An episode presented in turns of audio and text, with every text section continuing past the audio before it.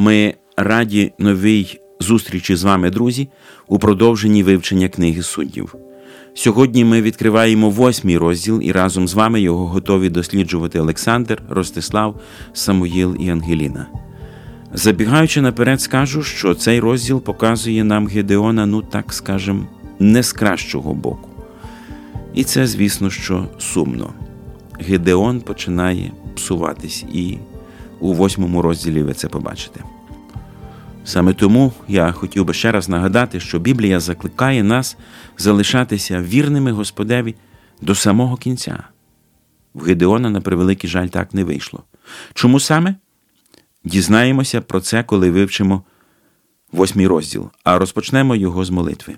Господи, Боже наш, дякуємо Тобі за Слово Твоє, яке ми можемо вивчати сьогодні, за те, що воно є для нас зрозумілою мовою.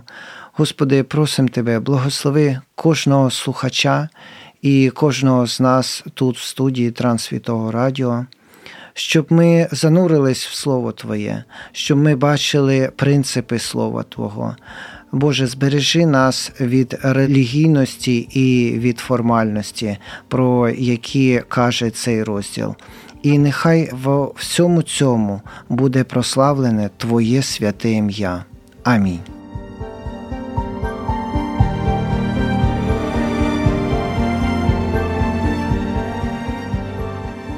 Отже, восьмий розділ розпочинається з претензій, які ми, як читаємо, говорили мужі Єфремові до Гедеона. Що це за річ зробив ти нам, що не покликав нас, коли йшов воювати з Мідіяном?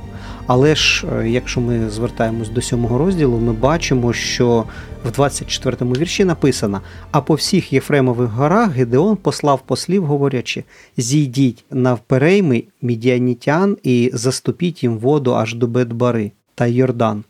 Чому полягала претензія Єфрема, і що насправді відбулось між Гедеоном і цими мужами? Сини Єфрема вважали, що Гідеон їх проігнорував, що вони недостатньо отримали трофею, що вони недостатньо отримали слави, е, почестей.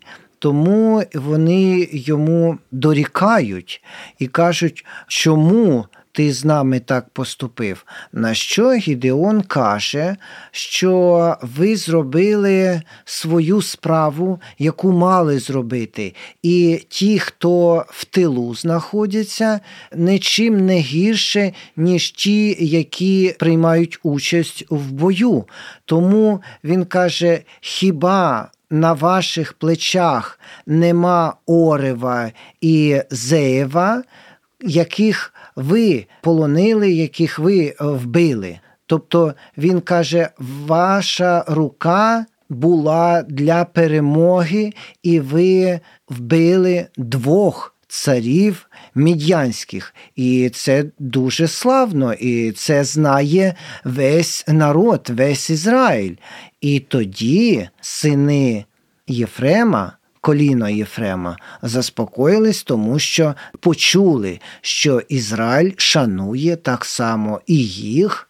Як і решту е, племен, які воювали проти мід'ян, тому що війна проти мід'ян це дуже потужна війна, яка буде згадуватися і в пророках, і далі весь Ізраїль впродовж своєї історії буде згадувати це звільнення від мід'ян, тому що їх було дуже багато.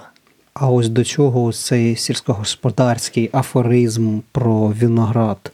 Тобто, що хотів сказати цією фразою про виноград?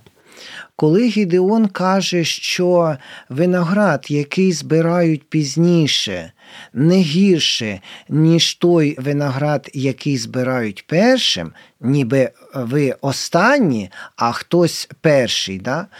Він таким чином звертає увагу, що той виноград, який останній, іноді буває, що він ліпше, і вино з нього краще, тому що виноград Гідеон не використовує зразок оливи, наприклад, або ще чогось, джерел якийсь. Він використовує виноград, тому що виноград це символ благословіння, достатку, злагоди і того, що Господь все дає.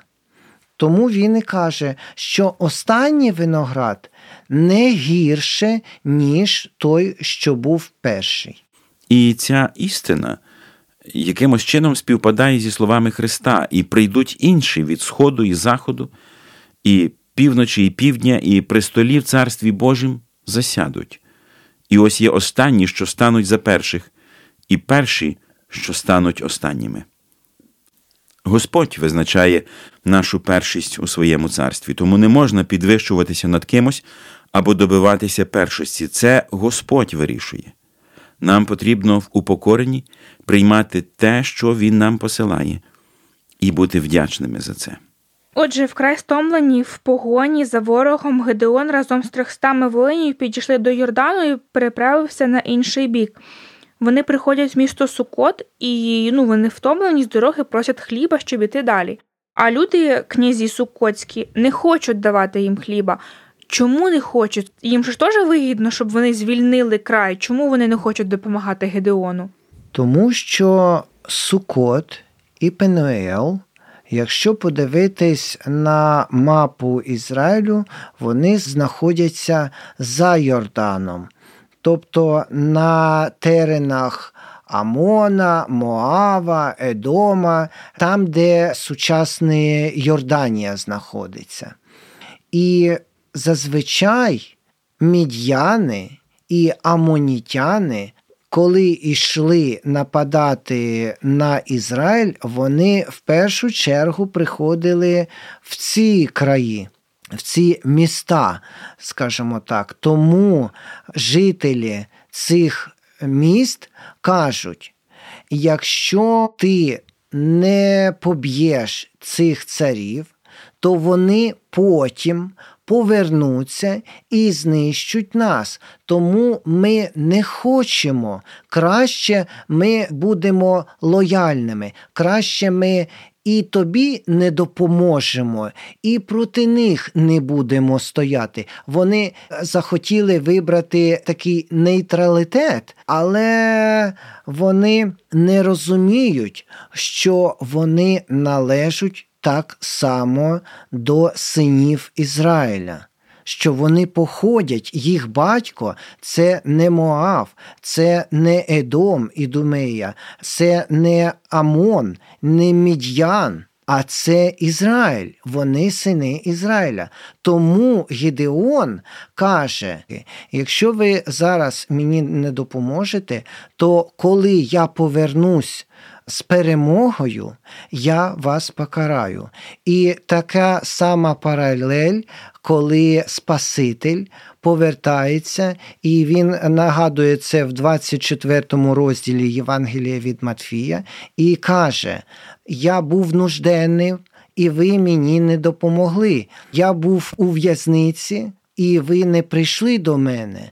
Я був голодний, і тут так само люди голодні. Я був голодний, і ви мене не нагодували. Тому прийміть покарання. Гідеон так само робить. Каже, коли я здобуду перемогу, то я вас покараю.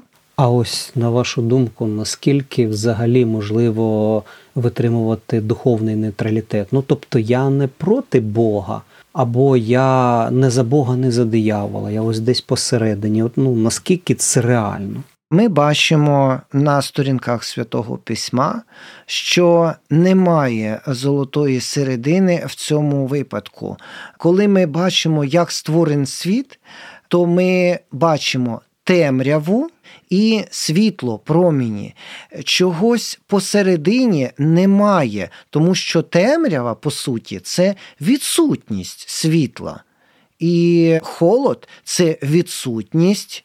Тепла, тому не може бути таке чи таке, щось таке середнє. Воно буде чи холодне, чи горяче, чи світло, чи темрява, чи з Богом, чи проти Бога. Цікаво, ось це покарання, про яке говорить Гедеон, як жителям Сукота, так і жителям Пенуела. Жителям Сукота він говорить: то я буду молотити ваші тіла терниною пустелі і колючками глоду. А жителям Пенуела він говорить: Я зруйную вашу фортецю. Чому саме таке покарання і чому воно таке різне? Тут ми бачимо історичний контекст, і можна сказати, що люди, які жили в Пенуелі, він же спочатку звернувся до людей, які живуть в Сукоті, а потім звернувся до людей, які живуть в Пенуелі. І можна зрозуміти таким чином що коли він звертається до людей, які живуть в Сукоті, вони ніби не мають мура навколо міста свого, тому вони не захищені з ніякої сторони, з ніякого боку, можна сказати. А коли він приходить до Пенуелу, то Пенуел це місто, яке має башту, яке оточено муром і так далі. Тобто воно захищене місце. І люди, які не захищені, добре, вони кажуть, ми не захищені муром, тому ми не дамо тобі хліба. Тоді він звертається до тих, які ніби захищені. Але і ці кажуть, що ми не допоможемо тобі. Бачите, міста знаходяться поряд. І світогляд у цих людей прийняття допомоги ближнім дуже схоже, тому що це вже така культура, це вже час так впливає на людей, і треба звернути увагу на те, що вони живуть багато часу серед людей, які не знають Бога, живого Бога, які вклоняються ідолам, які кидають жереб, які спираються на якісь прогнози, на гороскопи чи ще щось таке, які ворожать служать, щоб дізнатися волю, долю, що їм далі робити. Тому Гідеон каже, що коли я повернусь, то я вас покараю. Хоча в цьому випадку Гідеон не був правий з одного боку. Чому? Тому що ані Тора, яку Гідеон не читав на той час, тому що люди багато вірували в те, що почули, вірували за переданням, а не за текстами Слова Божого. Тому Гідеон так вчиняє. Ані Слово Боже не каже, що треба покарати братів таким чином, які не захотіли надати допомогу, коли ти її потребуєш. Слово від Бога сучасний скарб та справжня нагорода.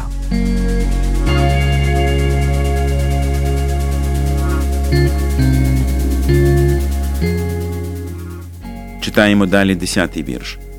А Зевах та Цалмунна були в Каркорі, і з ними їхні табори близько 15 тисяч, усі позосталі з усього табору синів Кедему, а тих, що впали, було 120 тисяч чоловіка що витягали меча. А Гедеон пішов дорогою Шехуне Боголіму, зо сходу до Коваху й Йохбели, і розбив він табора, коли табір був безпечний. І втікали Зивах та Целмуна, а він гнався за ними. І він схопив обох мідіаніцьких царів Зиваха і Целмуну, а на весь табір нагнав жаху. Е, все ж таки трохи дивно, як 300 бійців тримали в страху 15 тисяч. Ну ось допоможіть мені повірити. Насправді тут інформація не про всю кількість е, людей, які знаходились в той час в долині Ізраїля, а лише тільки частина. І ми бачимо, що в цій війні приймали участь не тільки 300 людей, а й люди з племені Єфрема так, на читали. теренах із Сахара і так далі. Тобто ми бачимо, що є активні, дуже активні, які виступають ініціаторами. Але є люди, які, як в тилу, допомагають в справі для перемоги. Тому не можна приписувати славу лише е, цим трьом сотням людей, тому що.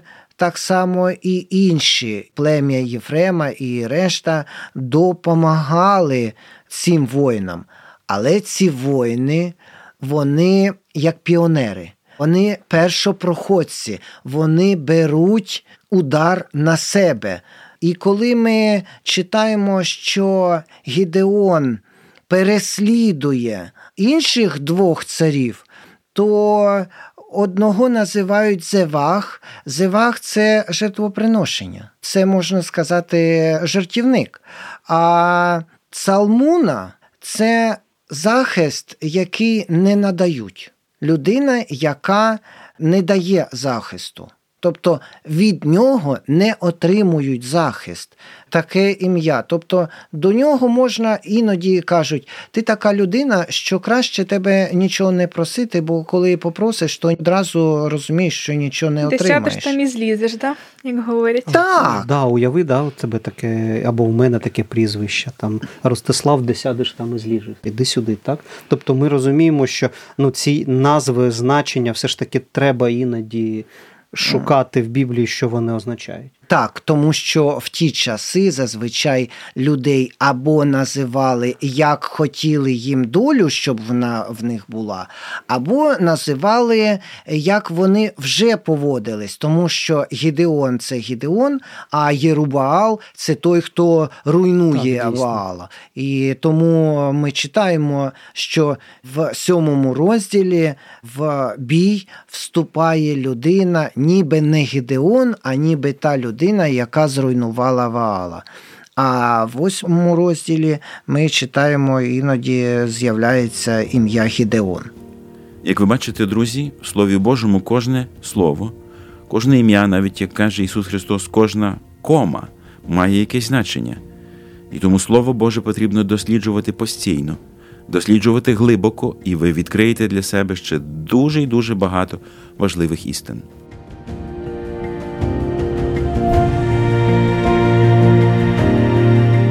Біблія найкраща інструкція із застосування життєвих навиків.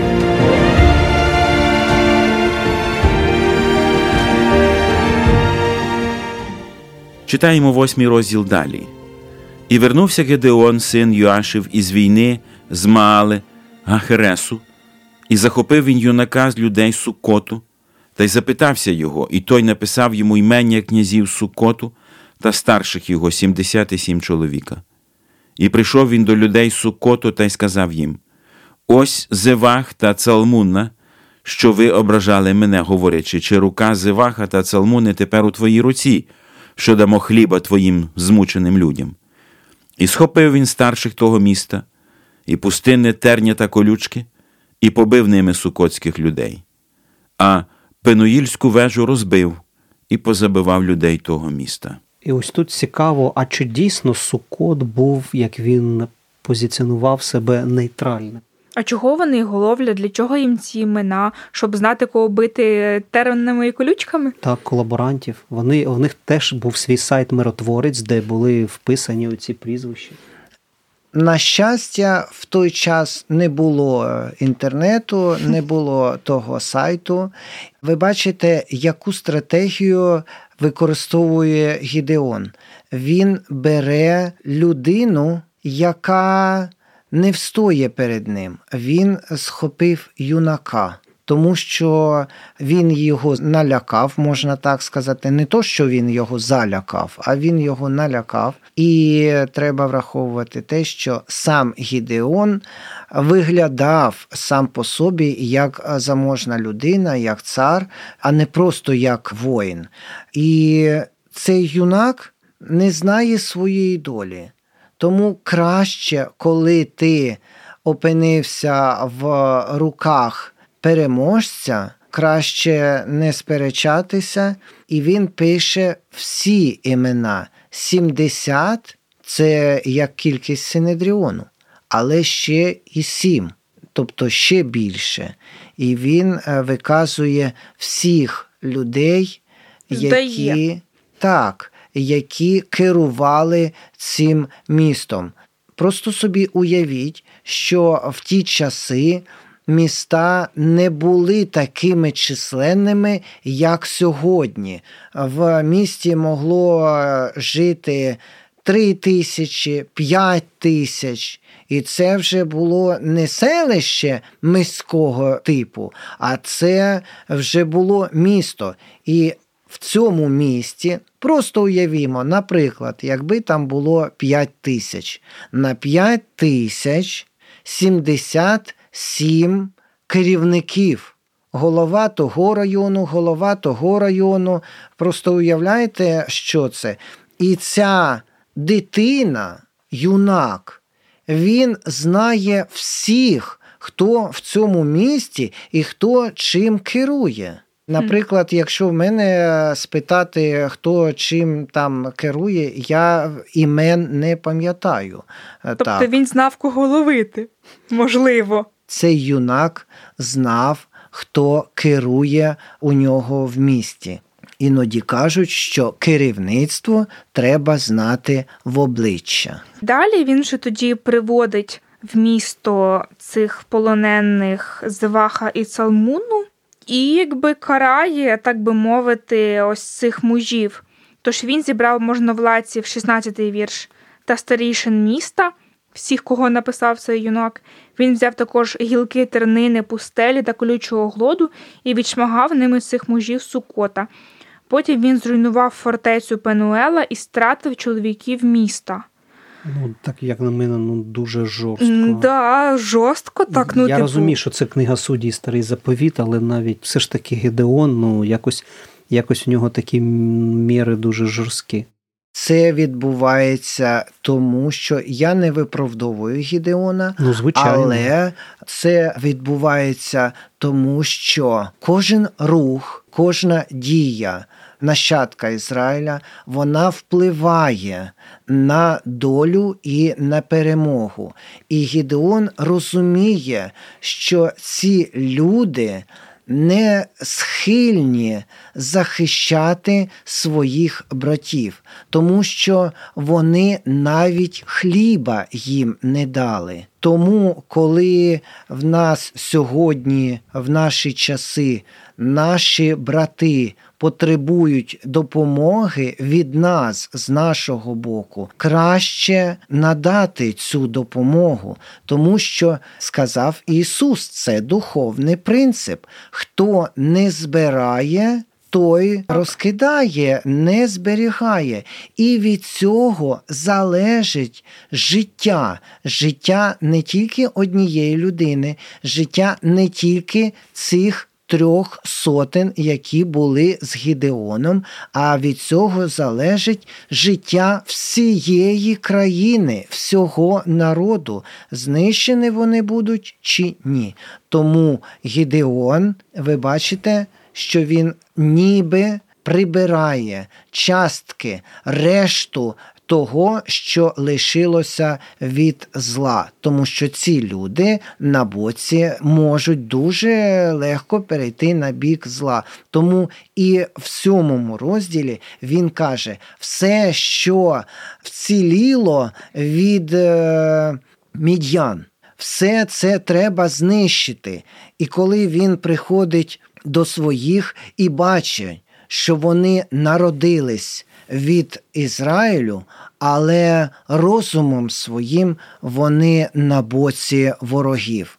Він це розуміє і тому він їх знищує. В мене така думка виникла, що для того, щоб зло панувало, треба, щоб ці нормальні, світлі, праведні люди робили вигляд, що вони нейтралітет. Ну, як говориться, типу, карають як за зло, так і за бездіяльність. І ось це той момент, коли ми бачимо, що бездіяльність це такий самий гріх, як і активна позиція. Якщо хочете, щоб зло розповсюджувалось, треба, щоб добро мовчало. Тому що коли людину, наприклад, охоплює страх, то перше, що людина припиняє, це мовити. Розмовляти. Тому спочатку треба відібрати у людей мову, а потім всю решту, і народ буде знищено.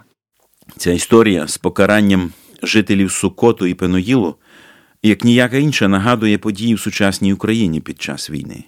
Виявляється, що колаборанти існували ще задовго до наших часів. Зрадники також це не щось нове, і так би мовити, ті, хто ні вашим, ні нашим, це також вже було колись в історії.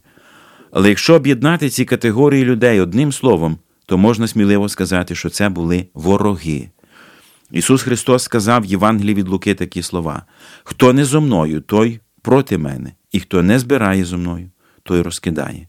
Виходить, що в питанні розуміння добра і зла не можна займати позицію нейтралітету ні вашим, ні нашим. Зло завжди потрібно осуджувати, і супроти зла потрібно боротися, і Христос ніколи не схвалював і не виправдовував зла. В цій історії з покаранням Сукоту і Пенуелу міститься ще одна важлива духовна істина. Подібно до того, як були покарані ці міста, лояльні до ворога, в нашому серці не можна залишати жодного місця, яке було б лояльним до ворога людських душ диявола. Слові Божому зрозуміло написано: місця дияволові не давайте. Диявол шукає в нашому серці плацдарм для своєї діяльності. Якщо він знаходить хоча б маленьке місце десь в думках або в якихось невирішених гріхах, то він починає розвиватися, цей гріх, і це дуже небезпечно. Саме тому Слово Боже настільки радикальне в цьому питанні. Нехай Господь допоможе нам цілком і повністю, і причому завжди належати тільки йому.